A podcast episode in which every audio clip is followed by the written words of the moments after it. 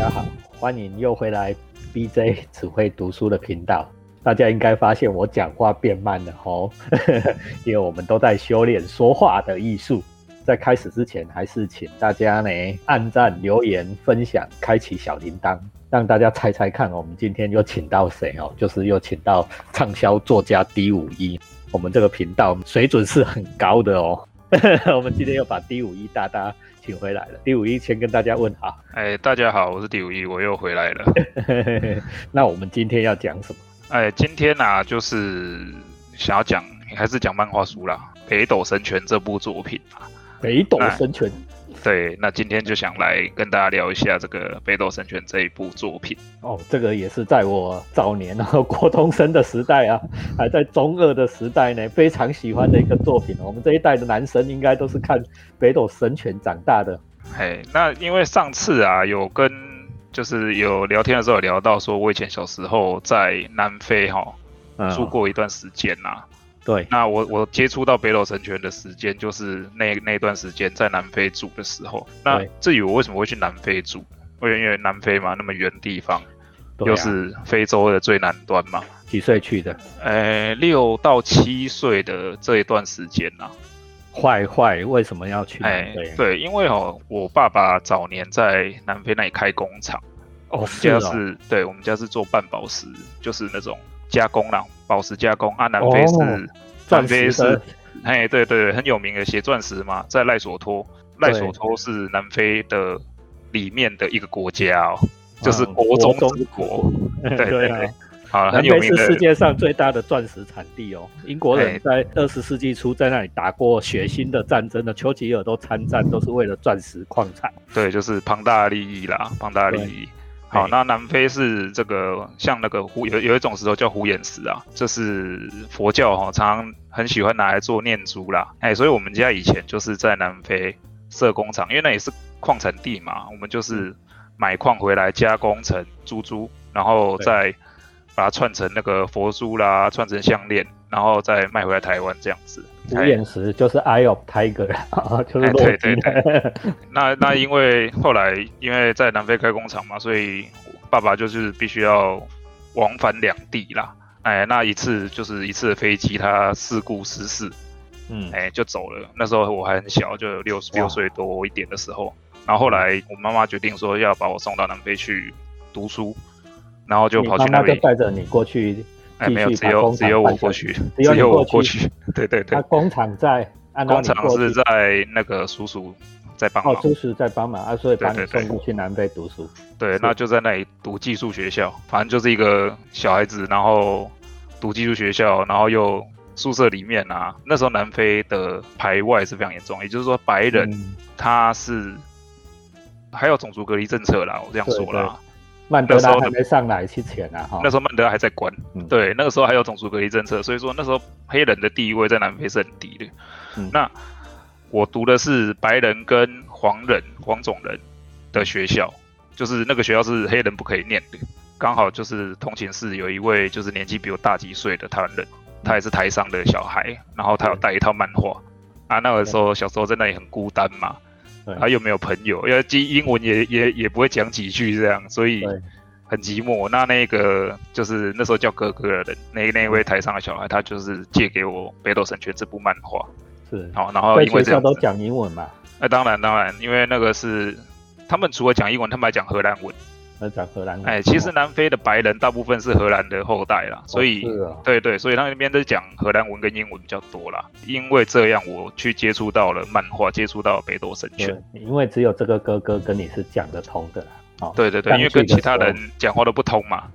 所以那个时候是很害怕又很孤单，每天就是晚上就在偷偷哭这样子啊。然后后来看了《北斗神拳》之后，开始觉得知道说这个它里面讲述的故事。这是人生第一套漫画吗？应该可以说是第一套看完的漫画。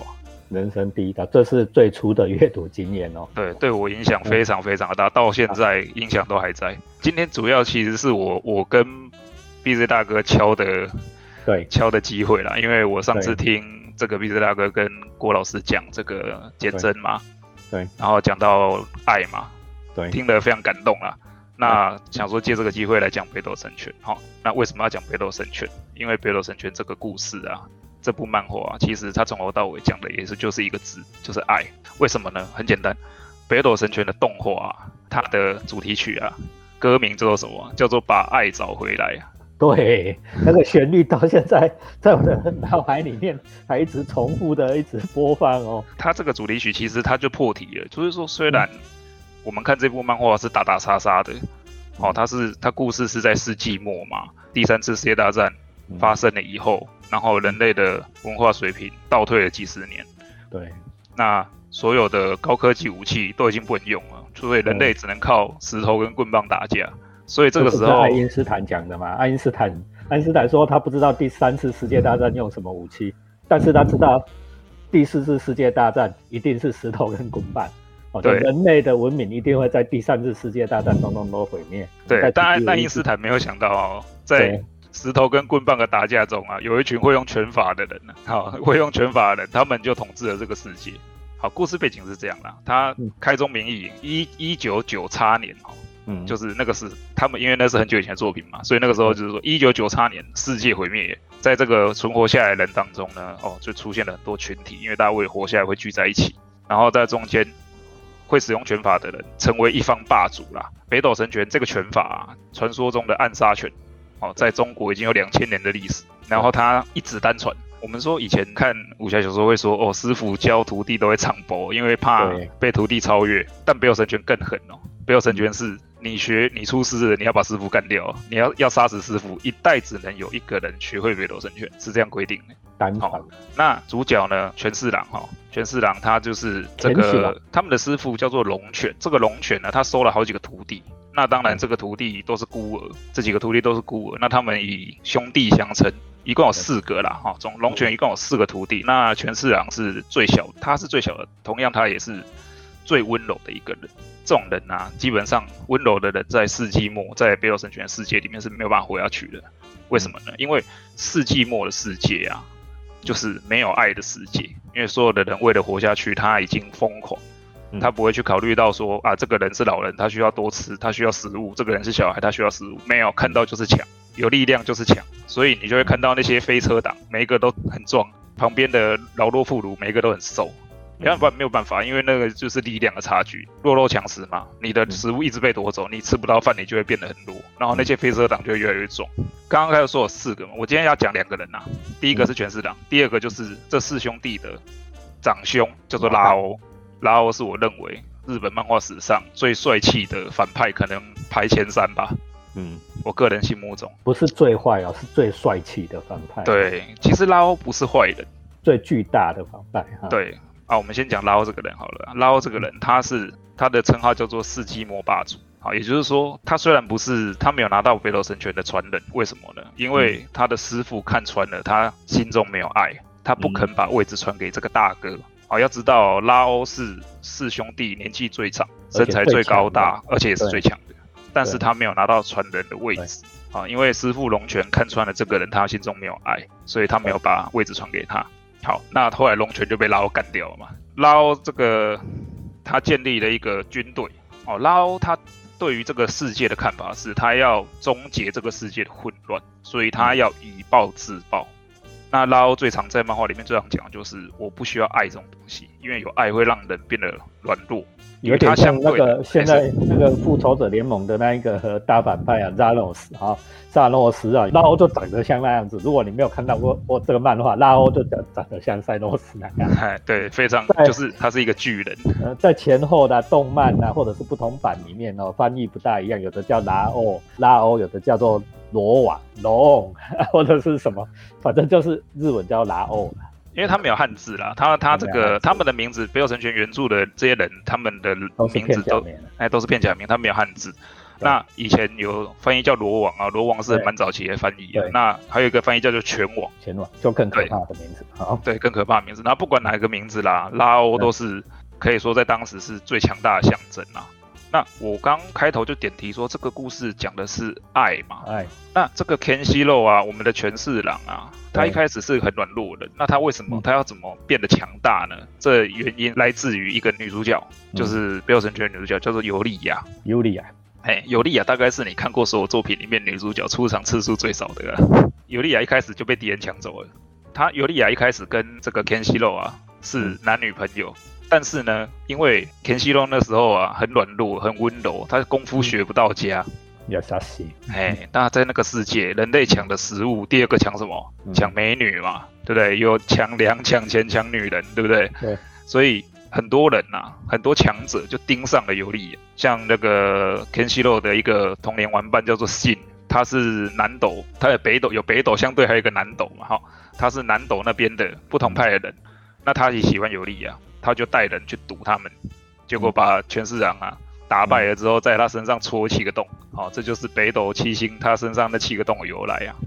这个他把 Kenshiro 呢丢到山谷里面去，就是以为他就已经死掉了嘛。那这个尤莉亚就为了要救 Kenshiro， 就跟着这个西恩一起走了。这是故事一开始就是 Kenshiro 从地狱归来了，这个温柔的少年啊，变成了一个复仇鬼。那因为复仇的力量使他变得强大，一开始是这样讲的哦。复仇力量使他变强大，但是他虽然变成不苟言笑了，都就是不会展现笑容了，然后对杀人也是已经没有感觉了，就是一个手指就把你爆头了。但是你还是看得出来哈，Kenshiro 他只杀坏人，他绝对不会滥杀无辜，而且他对小孩子跟老人是非常温柔的。这是为什么？这个就是武论尊很厉害，原作是武论尊啊，漫画是原则夫，原作是武论尊。武论尊这个人非常厉害，他用了小孩子来衬托这个已经变成复仇鬼的全四郎的温柔。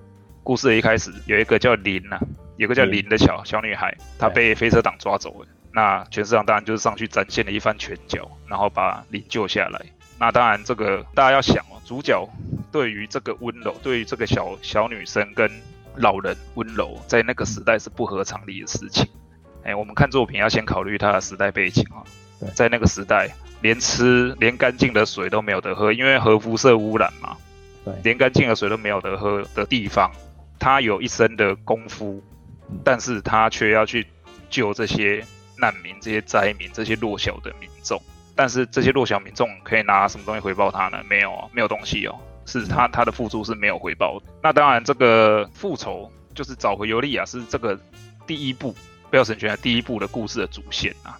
故事呢，就是从他跟林还有巴特另外一个小男孩相遇之后呢，就是一路的冒险，然后最后呢跟拉欧两度对决，在最后呢拉欧实在是太强大了，他在跟拉欧打得有来有回嘛，那拉欧也是对于这个弟弟的成长非常的感到惊叹，最后就是全四郎领悟了北斗神拳的究极奥义，这个究极奥义叫做无相转身，那他有个条件，这个条件是什么？就是你要同时懂得并背负起爱跟悲伤，你就知道我们读到这里，小时候真的不懂，但是读到这里，长大以后读到这里，就会觉得这个原作真的是非常非常的厉害。把爱割舍的拉欧，最后输给了背负起爱跟悲伤的全四郎。哦，这爱就是永远是最强大的。无论尊想要讲的故事，那全四郎的方面我们讲完了，我们现在回头来讲拉欧。其实我有一点想跟BJ 大哥讨论啦，是，就是因为 BJ 大哥也看过《北斗神拳》，就是你认为拉欧真的不懂爱吗？拉欧怎么会不懂爱？没有爱的人没有办法活。有的人跟我们现实社会遇到的人是一模一样的。有的人他爱他不知道要怎么表达，也不知道怎么讲出口，别人都觉得他是残酷的人。尤其是男生啊，在我们这种传统父权社会下面成长的男性。像我跟 D51 都是一样，我记得我小时候啦，扯远一点，我小时候因为我爸爸也是跟 D51 一样，就很早就走了，在我大学刚毕业，我老爸就走了。D51 当然比我更早了。那时候呢，我们就觉得说，我们的生命正要开始嘛，大学毕业是不是你的人生事业刚要开始的时候，忽然间爸爸就走了。那我那天呢，我就开始想说，那一个晚上我是在当兵的时候，我爸爸过世的。我在夜晚的高速公路上，坐着高速公路的车从台北赶回屏东，要奔丧啊！我老爸过世，那我就看着那个车外的那个漆黑的高速公路的外面，然后呢，我就流眼泪了。我在想说，奇怪，我这个老爸从我小到现在从来不关心我，他从来不关心我，就连我要考大学联考的时候，他都不管，他都不管我到底有没有读书，哦，要考高中联考，要考大学联考，他也通通都不管，一句话都不说。OK， 然后说啊，你随便啦，你爱考什么爱考什么啊，你有什么本事你自己去弄，反正就是这样啦。哎，奇怪啊，为什么他走了以后，我们自己眼泪就流出来了？因为有些人他不会表达，有些人他不会表达，尤其是在传统父权的形象的社会里面长大的这些人，就是像我老爸，哦，我也是一样啦，不要讲我老爸，像我老爸这种。他不会表达，他爱你，他不会表达，所以呢，跟他在一起的人会觉得你根本不关心我，你根本不爱我。那你给他想啊，我们回到拉欧的例子，拉欧如果没有爱，他抢尤莉亚干嘛？我们在讲尤莉亚这个角色啊，尤莉亚是虽然出现的次数很少，但是在北斗神拳里面是最关键的一个角色啊，他是在兄弟两个感情里面起着一个那种转折点的那种作用，他们两个争夺的转折点，尤莉亚出现很少。他有一次，我觉得漫画史上最性感，他虽然很少出现，但是最性感的一个角色。哎，他是那么漂亮的人，而且他还是北斗拳的传人，他也会打武功哦，他很厉害哦。尤莉亚就是像这样的角色。如果我们回到拉欧，拉欧没有爱的话，抢尤莉亚干嘛？抢尤莉亚干嘛？为什么你要抢尤莉亚？最后为什么会跟田启龙两个人要对决？啊，不是说穿了，就是为了尤莉亚。不然依拉欧那时候的那一种身份地位权势，我大可以不要跟你全四郎对决，我干嘛跟你打？你不是说带着两个小屁孩在流浪的那个乞丐吗？那我是最大的帝国，我是拳王呢，拳王我干嘛面对你的挑战？对，我想要证明什么？你要想说拉欧到底最后的对决那一场，我到底想要证明什么？就是证明爱。其实拉欧吼，他就是很传统的这父权社会下的大哥。这个爸爸的角色，对，好，那因为原作者当然无论尊严气是谁，他也是那个时代成长的人，对，他当然是接受那样的教育、那样的影响，所以他写出来的角色呢，一定是父权主义非常重的啊。你这个《北斗神拳》这漫画拿来现代的眼光来看，会被女权批判到死的，因为女生在里面是没有地位的。你看尤莉亚被抢来抢去，尤莉亚虽然是南斗五车星之首，但是她其实她不会武功啊，她需要人来保护啊。你说这个东西放到这种作品，现代的作品放到国际社会上，不可能没有声音的啦。但是那个时代卖了1亿本哦，1亿套以上哦。尤莉亚她就是一个很传统的圣母型角色，对，她就是啊圣母玛利亚，她神爱世人，她所有人都她都愿意去爱。尤莉亚她因为在这个核战的时候，她得了绝症，因为辐射影响，她的生命已经不长了。这一开始其实就已经讲。刚 BJ 大哥说到，拉欧为什么要跟全四郎单挑啊？他手底下几百万军队，车轮战下去，就算一个打不赢，几百万个打中，累都把他累死。那他为什么要跟全四郎单挑？因为无论尊他在这个作品里面隐含了一个点，就是拉欧他从头到尾他都是长兄，他都是这三个人的大哥哦，他没有忘记他作为长兄的身份。这一点就是他在跟二哥。哦，四兄弟里面的二哥叫做托吉啊，托吉就是画了很像耶稣，头发都白了。他是为了救尤莉亚跟全四郎，把他们挡到那个核辐射的避难所里面啊，然后自己被那个核辐射照到头发都变白啊。他跟托吉啊，其实有讲过，他还是很爱护这个下面的弟弟啊。虽然说第三个那个甲基是一个垃圾啊，那个甲基后来被全四郎干掉了。那他们其实不管是拉欧或托奇，他其实都很爱护全四郎，他只是说他没办法讲出口。拉欧他不可能讲出口的，因为他一开始他就已经跟你呛明了，我不需要爱，所以他不可能跟全四郎说我爱你，对不对？但是他用他的行动来证明，就是我看到弟弟的成长，我认为弟弟他有办法来阻止我，就是等于就是跨越我这座大山的意思啦。最后的对决，他让全四郎来跨越他这座大山，所以。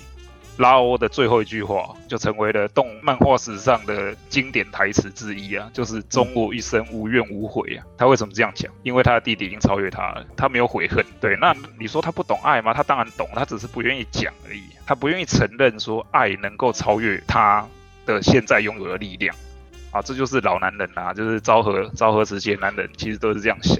D51讲到这个昭和男儿哈的概念呢，最近网络上也有一些文章哦，因为大家知道我们在现在此时此刻，全世界最红的漫画叫做那个《鬼灭之刃》，《鬼灭之刃》好，现在网络上一直在有一些更深入的分析跟讨论，讨论从昭和男儿这个概念一直到平成废物、令和废物的这个观念哈。传统漫画里面哈，强大的男主角一开始是像全四郎一样就不苟言笑，我虽然怀抱着爱，但是我脸上没有表情，我强壮而壮大，然后有爱不能说出口，最终要跟弑父情结，会因为弑父情结而挑战最强大的对手。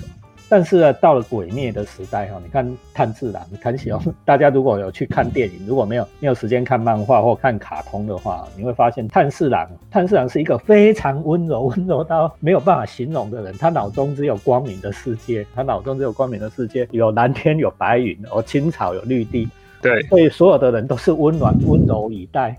温柔这两个字，刚才D51有点出来，在我们昭和男儿的年代，我们都是昭和男儿的年代，就是说不能表现出温柔，我们必须要够强，才能保护我们所爱的人。到了现在炭治郎的时代，他对所有的人都温柔，这是典范的转移啊，男性形象、阳性形象的一个转移啊，当然有好有坏啊。对，其实这个跟原作我觉得有相当大的关系啦，因为这个《鬼灭之刃》的作者是女生啦，女生的笔下的男生跟男生笔下的男生，当然这个形容方式我觉得会有根本上的不同。那当然这个年代已经不一样了，现在都令和了，现在在昭和男儿才是太古臭了，现在已经没有人在写这种角色了啦卖不出去了。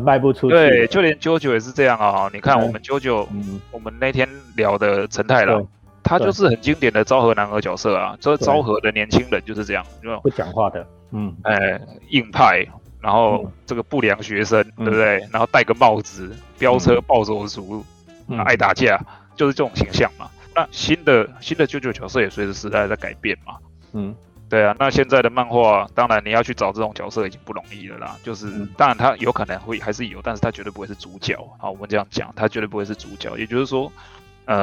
像现在无论尊这个笔下的这种硬汉，在现代已经是越来越少见，就是这个现代的作品里面啦。所以你看我们现在的轻小说啊，每一个主角都软的跟什么一样。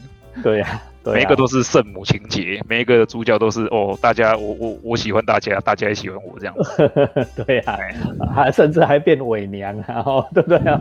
就是很软趴趴啊，法文叫 swap， 就是软趴趴的那种角色。这个没有所谓的对或错啦，我这样说啦，就是看的观点不一样。当然有一些人像我自己是不会啦，但是有一些可能在比我年纪再大一点的人，男生。他们看到现在的这个作品，他们会觉得说这个软趴趴的性格，这男主角一点都不像男人嘛，对不对？但是现在不能讲这种话，会被人家骂。对，现在不能讲这种话，会被人家骂。我们其实放开来看啦，其实那个只是昭和年代的想法，也就是说，就是我们民国50年哦，甚至可能更早啦，30-40年。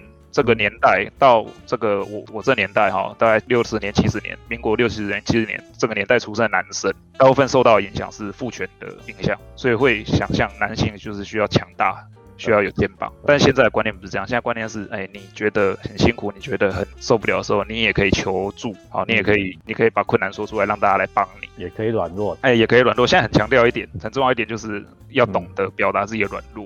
其实以前也不是这样啦，以前一句老话嘛，人家说出外靠朋友，对，行走江湖出外靠朋友。那出外靠朋友其实也是在向朋友表达自己的软弱嘛，因为你如果不把困难说出口，朋友怎么知道你有困难呢？对，所以我们其实以前的人，你说他其实可能某一个面向，他只对同性，只对他的朋友。同才表达他的软弱，他真的遇到困难的时候，但是他不会对家人，就是他不会对他需要保护的人去表达，不会对别人讲哦，反而反过来哦，你会对外人会讲，但是对你最亲近的人，你不愿意示弱，不愿意示弱，所以很多的悲剧就是由这里而生的。我很记得哈，D51刚才讲的这一段让我想起，我又讲我老爸过世的事情哈。过了20-30年，我总算可以讲这件事情。其实我也都没有讲过，我不是去奔丧嘛，因为我那时候还在当兵，因为还在当兵嘛，所以奔丧完了你总是要回部队嘛。我回部队第一天哈，上班第一天哈，我那时候在台北当兵是在某一个营区当兵啊，那叫上班第一天。上班第一天呢，一进去啊、哦，当兵嘛，全部都男生，一进去办公室哦，大家来安慰我，大家来安慰我啊，说你爸爸过世了怎么样？他居然有一个人，他的安慰方式居然是这样，他说哦，因为我爸爸过世啊、哦，在地方上还是蛮大的一个新闻，所以电视台有来采访，有来照。他说哦，欸，你在电视上哭哦，怎么哭得那么娘？他安慰我的方式啊，就说你怎么哭那么难看，哭那么娘。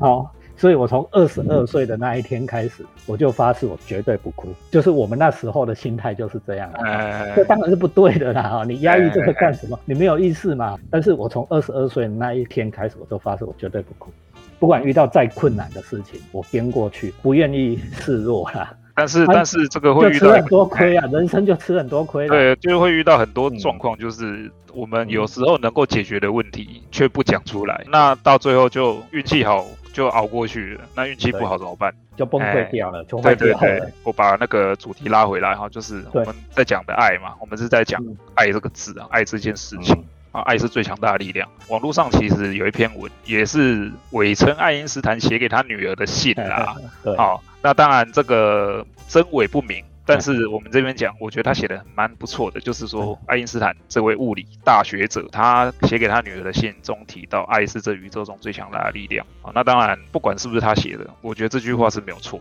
的。BJ 大哥跟今天跟那个齐鲁有上一个西游记嘛哈，西游记啊，中间有提到玄奘的妈妈，对，好对不对？他在这个礼教的世界里面被礼教吃人呐、啊，礼教吃人哦。你要知道那玄奘的那个时代啊，唐太宗嘛，唐太宗时代哦，那个是盛世哦，太平盛世，历史上著名的太平盛世。唐太宗是天可汗哦，哎，在那个时代没有战争，四海升平的时代哦，然后居然会有这么悲惨的事情发生啊、哦，就是所谓礼教吃人。今天反过来看，在核战后已经世界末日的时代，没有礼教的时代了，那也就没有礼教，没有人讲礼教，那是直接人吃人了啊！所以说变成说，你很简单嘛，世界末日是什么样的世界？就是变成一个没有爱的世界了。人们的心中已经没有爱，没有爱，所以会去人吃人。因为一个有爱的人，他绝对不会去抢一个弱者。去欺负一个弱者，所以这就是我认准他这个昭和的老男人，这个父权的老男人，他在这部作品里面用他的笔去传达出，其实父权的老男人心中还是有这种温柔的。我是觉得这个第一部啦，第一部是这样，第一部其实《北斗神拳》讲个题外话，就是《北斗神拳》它有一二部跟终章。但是第二部呢是应编辑部要求继续拉下去的故事啦。对，那其实。武论尊的构想是在第一部《北斗神拳》就应该完结了，所以武论尊他后来接受采访说：“第二部故事记不太清楚了，因为那不是他想写的东西啊。那所以第一部在拉欧的最后的遗言就是‘终我一生无怨无悔’这边结束了。”这个也是漫画史上非常经典的结束哦，那一幕哦，我到现在历历在目哦，一个巨大的拉欧，还有一个很小的全四郎，对吗？对，对，其实。长兄在这部作品里面真的是一个非常重要的角色，因为我们要想他那个年代啊，大家都生很，就是每个家庭都生很多，家里的长子一定是最早出去工作的那一个，他可能没有经济能力让他读书，所以他要去帮忙，他要去，如果爸爸早走的家庭，长兄就要担起父亲的责任，所以拉欧就是这样子一个角色，他一方面用他的方式来教导他的弟弟们。然后其实他一方面在保护他的弟弟，就是说在这个乱世啊，其实他是想跟全世郎讲说，你太软弱了，因为你心中有爱，所以我教你，你要变得强大，就是你要把爱抹杀掉。那但是全世郎不同意这个看法。对，哦，那为什么？因为他爱着尤莉亚嘛，他不可能再怎样，也不可能心中没有爱啊。所以拉欧把尤莉亚抢走，他想要杀死尤莉亚，让全世郎心中没有爱。最后拉欧也没有杀死尤莉亚，后来拉最后还干了一件什么事？他点了密孔，让尤莉亚可以多活5年呢。对呀，所以你说拉欧有没有爱呢？绝对是有，只是他讲不出口啊，讲不出口。对，没有错，就是这样。这个结局哈，其实我也觉得是很棒的一个啊，刚才D51讲的啊，一个是长兄哈，把爱抹杀的长兄，一个是背负着爱与悲伤的幺弟。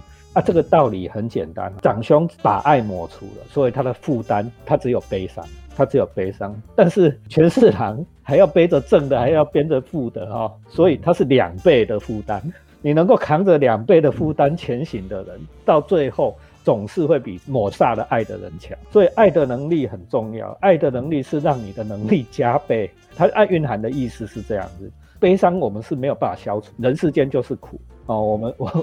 我们这个 BJ 只会读书哦，已经讲了很多，人世间狗屎，对吗？这是垃圾，人世间，人世间只有苦，苦。你如果真的去读佛法哦，我想郭老师也会同意，读佛法，佛法就是人世间因为无常，人是无常，所以人世只有苦，苦是除不掉的。你如果能背着爱前行，你就有了两倍的力量，三倍的力量，10倍的力量。所以终究你要一定会打赢那一个把爱抹除的人。然后这里面呢，隐含了一个我们在文艺心理学上常常在讲的，就是从弗洛伊德时代哦，就一直在讲的，这个叫恋母情结跟弑父情结，这两个是对偶啊。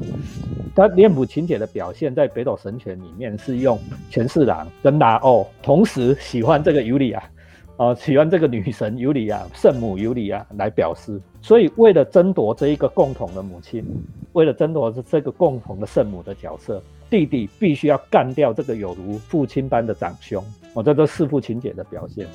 这在经典的作品，就是我们刚才讲昭和年代，我们在这个1970啊，一直到2000年左右的那个年代了，几乎所有的作品都反映的这种男性写的作品都反映的这种情节哦，都跑不掉。你看那个金庸古龙的小说也全部通通都是这种恋母情节啦、弑父情节的表现，复仇者联盟也是啊哦，就是反正那个年代画出来就是像这样。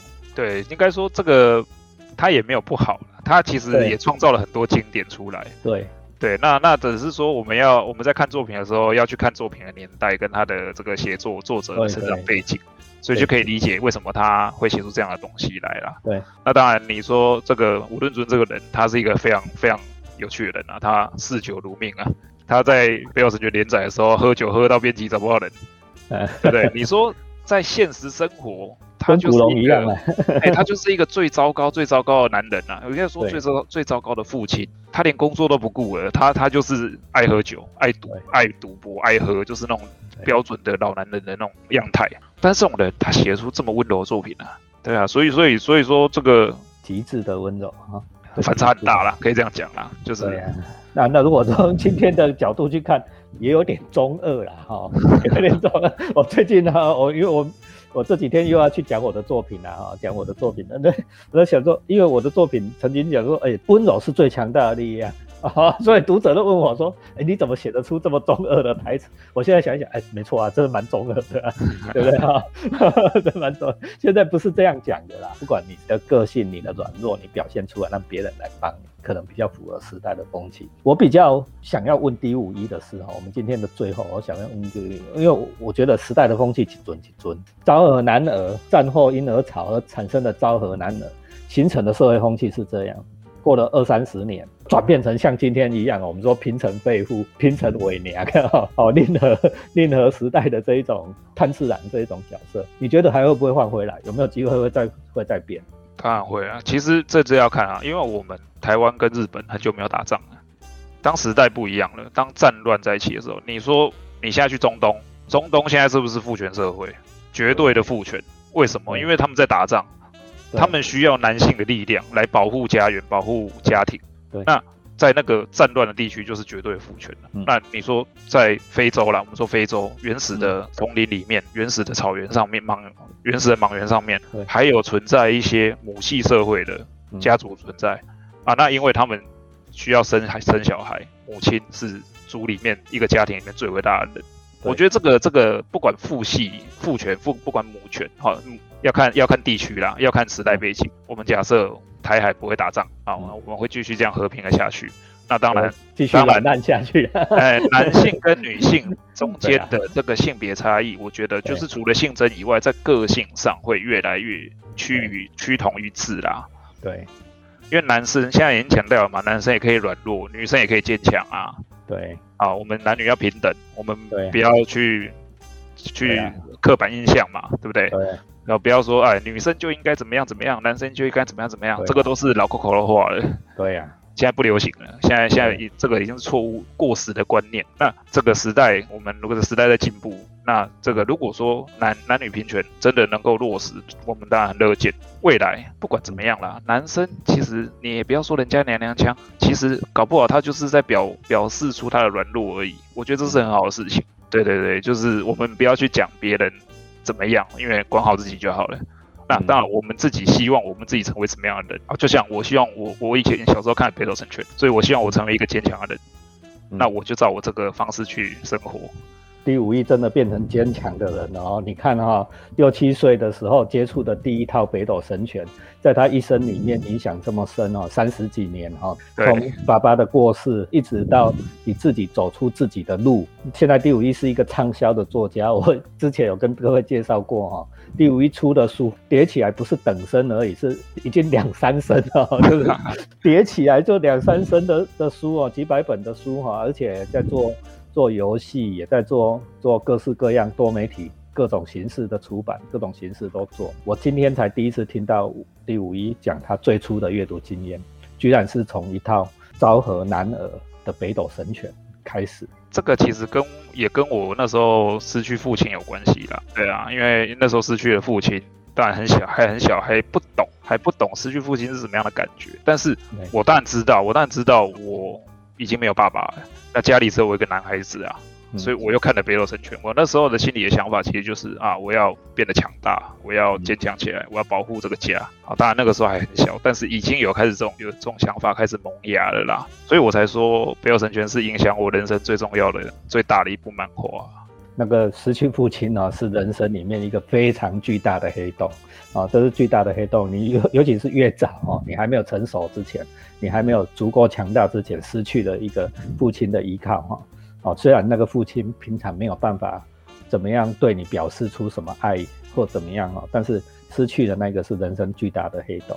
所以，如果你的父亲不在了，希望你听了今天北斗神拳的分享，你也终于找到你心中的温柔，找到你心中的温柔。你如果有软弱，你可以更坚强。如果你的父亲还在，拜托他好好的跟你的父亲说爱，好吗？我相信你的父亲都是昭和男儿啦。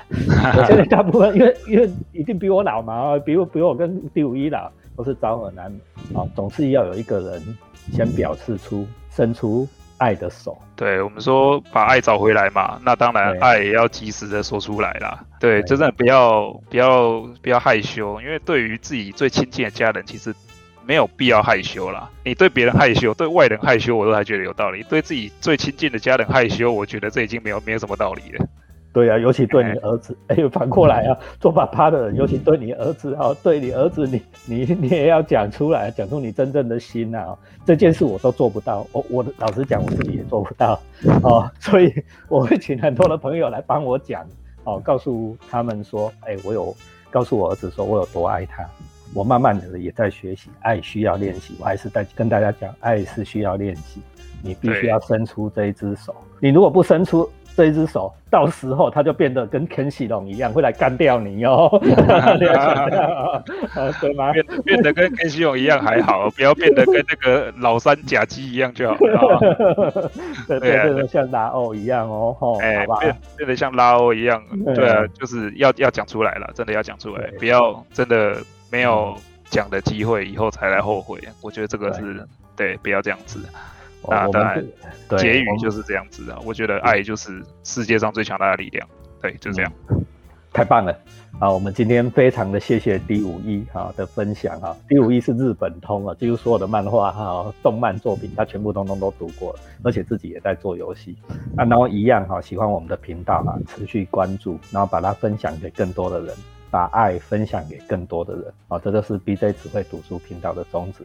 好，D51我们跟大家再见吧。好，谢谢大家，拜拜，谢谢大家。